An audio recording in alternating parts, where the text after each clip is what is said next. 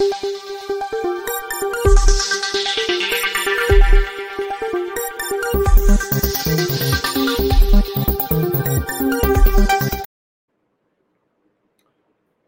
राम। अविश्वास प्रस्ताव के लिए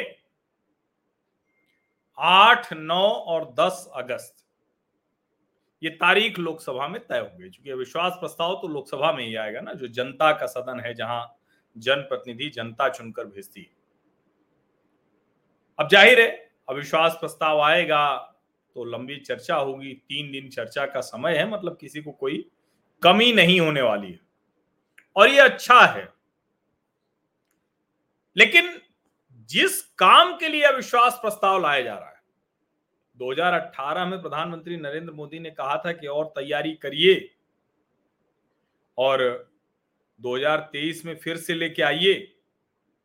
तो 2019 का चुनाव नहीं हुआ था, ऐसे ही अभी 2024 का चुनाव तो हुआ नहीं है, होना है। अब विपक्ष फिर से अविश्वास प्रस्ताव लेकर आ रहा है और विपक्ष का ये अधिकार है किसी भी सरकार को घेरने के लिए, विपक्ष के पास एक ये बड़ा हथियार होता है। और अब तक भारत में 27 बार अविश्वास प्रस्ताव आया है। कमाल की बात यह है कि विश्वास प्रस्ताव तो बहुत गिरे हैं, लेकिन अविश्वास प्रस्ताव एक भी नहीं गिरा। एक बार हुआ था, लेकिन उसमें भी वोटिंग की नौबत नहीं आई थी। तो ज़ाहिर है, अविश्वास प्रस्ताव जीतने के लिए नहीं, इसीलिए लाया जाता है कि एक चर्चा हो, माहौल बने। लेकिन क्या अभी जो अविश्वास प्रस्ताव विपक्ष लेकर आ रहा है उसमें ये जो माहौल वाला मसला है, उसमें भी कमज़ोर पड़ रहा है क्या? क्योंकि विपक्ष कह रहा है कि हम मजबूर कर रहे हैं प्रधानमंत्री नरेंद्र मोदी को सदन में आने के लिए, मणिपुर पर बोलने के लिए। और कमाल की बात यह है कि विपक्ष की सबसे बड़ी मांग यही है कि वहाँ राष्ट्रपति शासन लगाया जाए, बीरेन सिंह, एन बीरेन सिंह जो मुख्यमंत्री हैं, उनको हटाया जाए। प्रधानमंत्री नरेंद्र मोदी पर हमलावर हैं। शायद विपक्ष थक हार चुका है। उसको लगता है कि और कोई रास्ता है नहीं। तो चलो यही करते हैं। लेकिन क्या विपक्ष को यह नहीं पता है कि मणिपुर में अनुच्छेद 355 लागू है? राष्ट्रपति शासन यानी अनुच्छेद 356 के लिए जो बुनियाद होती है 355 जिसे संविधान ने दिया हुआ है, वो 355 लागू है वहाँ। और ये आज से नहीं लागू है। 6 मई को ही अनुच्छेद 355 लागू हो गया था।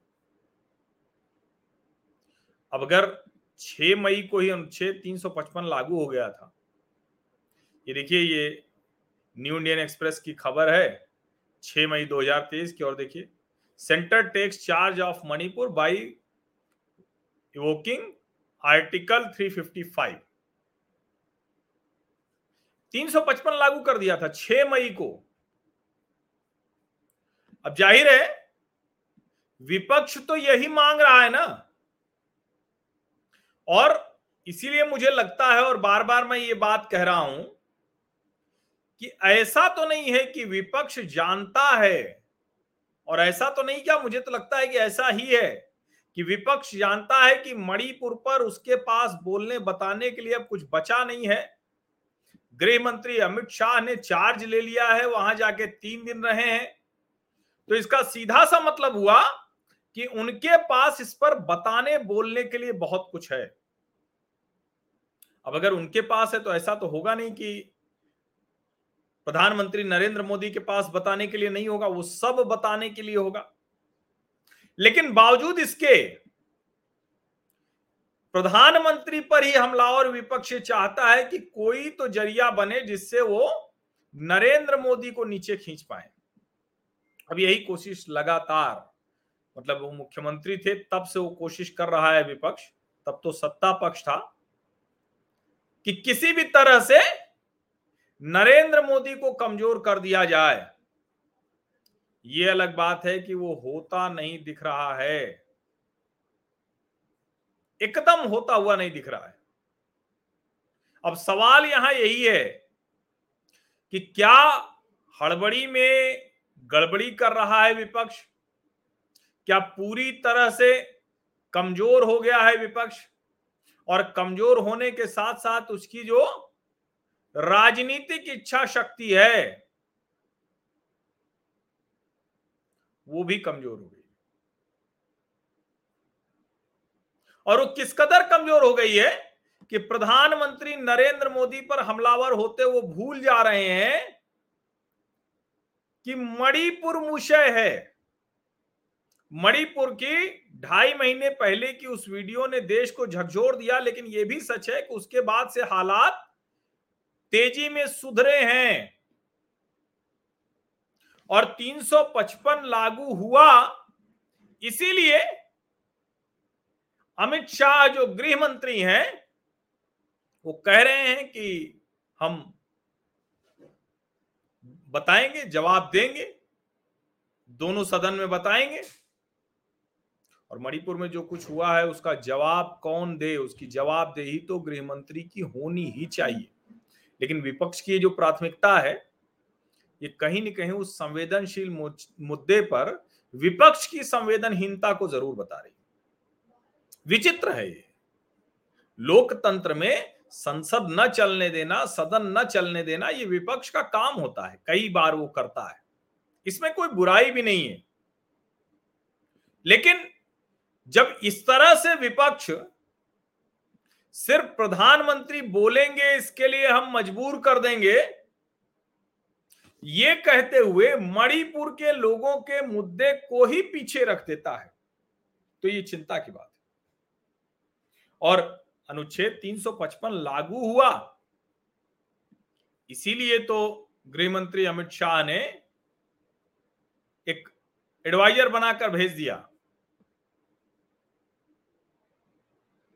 और वहाँ पर जो एडवाइजर बनाए गए हैं, वो ज़ाहिर है, इसी अधिकार के तहत बनाए गए हैं, जो अनुच्छेद 355 है।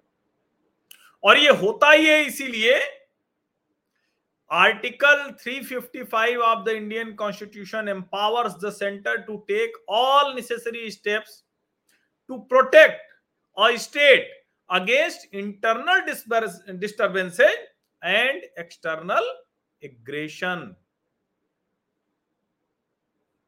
ये इसीलिए होता है। और इसीलिए आर्टिकल 355 लगाया गया। और गृह मंत्री शायद ये चाह रहे होंगे कि ठीक है, हमारी जब जवाब देने की बारी आएगी तो हम बताएँगे। क्योंकि स्टेट गवर्नमेंट को हटाना है, राष्ट्रपति शासन लगाना है, ये बार बार कहा जा रहा है, लेकिन जो तीन से 360 आर्टिकल है, जिसमें राष्ट्रपति शासन लगता है, उसमें जो 355 है, वो 356 के ठीक पहले का अनुच्छेद it shall be the duty of the union to protect every state against external aggression and internal disturbance and to ensure that the government of every state is carried on in accordance with the provision of this constitution ये बहुत साफ़ साफ़ है। और इसीलिए राष्ट्रपति शासन लगाने के पहले 355 लगाया ही जाता है। ये बहुत स्पष्ट है। अब 356 जैसे ही लग जाएगा, वैसे ही राज्य की विधानसभा के सारे अधिकार संसद के पास चले जाते हैं। तो 356 अभी नहीं लगाया है। ये है मसला। लेकिन गृह मंत्री अमित शाह, चूँकि सिक्योरिटी एडवाइजर वहाँ नियुक्त किया जा चुका है, वो बीरेन्द्र सिंह के साथ जो राज्य की कानून व्यवस्था उसको देख रहे हैं। सीधे गृह मंत्री को रिपोर्ट कर रहे हैं। इसलिए वहाँ की लॉ एंड ऑर्डर की सिचुएशन के बारे में सब कुछ गृह मंत्री जान ही नहीं रहे हैं। उसको मॉनिटर कर रहे हैं। यहाँ तक कि गृह मंत्री का कर्नाटक दौरा था, वो उन्होंने रद्द कर दिया था। इसी वजह से कि इसकी मॉनिटरिंग ठीक से कर सकें। अब ज़ाहिर है, मणिपुर में बहुत कुछ है और अभी तो राज्यसभा में कल बिल आएगा। कल नहीं, बुधवार को। बुधवार को बिल आएगा, जिसमें जो वहाँ जो ड्रग ट्रैफिकिंग है, वो उस पर एक बिल आ रहा है।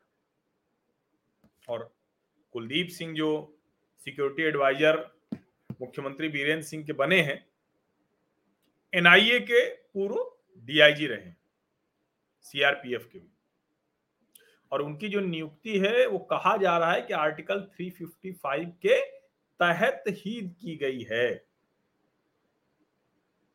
और देखिए, जैसे ये हुआ तो सबसे पहले जो इम्फाल और चूड़ा चांदपुर की सड़क थी, उसको पूरी तरह से सिक्योर किया गया।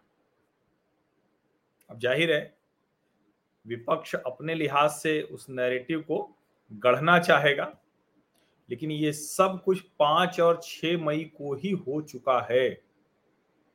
कोई देरी नहीं की गई। लेकिन चूँकि ये इतनी तेज़ी में हुआ और वहाँ का जो संघर्ष है मैतेई कुकी का, वो इतना बड़ा है, इतना खतरनाक है, इतनी विभाजन की खाई इतनी बड़ी है कि उसकी वजह से ये सब हो गया अब ज़ाहिर है, विपक्ष को तो ये सब बहुत अच्छे से पता है। वहाँ भी तो एक से एक गुणी लोग हैं, बहुत पुराने सांसद हैं तो उनको पता है कि ये स्थितियाँ हैं और गृह मंत्री क्या जवाब देने वाले हैं। इसी वजह से शायद वो चर्चा उस तरह से होने नहीं देना चाह रहे हैं। आप सभी का बहुत बहुत धन्यवाद। इस चर्चा में शामिल होने के लिए सब्सक्राइब ज़रूर कर लीजिए। नोटिफिकेशन वाली घंटी दबा दीजिए लाइक का बटन दबाइए at media Harsh VT tag कीजिए और सभी सोशल मीडिया प्लेटफॉर्म पर इसको साझा अवश्य कीजिए। और उसके अलावा व्हाट्सएप पर भी इसको ज़रूर भेजें। अच्छी बात यह है कि पिछले कुछ समय से मणिपुर से कोई भी बुरी खबर नहीं आई है। ईश्वर करे कि सरकार इतनी सक्षम हो कि अब ऐसी कोई भी बुरी खबर ना आए। बाकी अविश्वास प्रस्ताव पर चर्चा हम लोग सुनेंगे। बहुत बहुत धन्यवाद।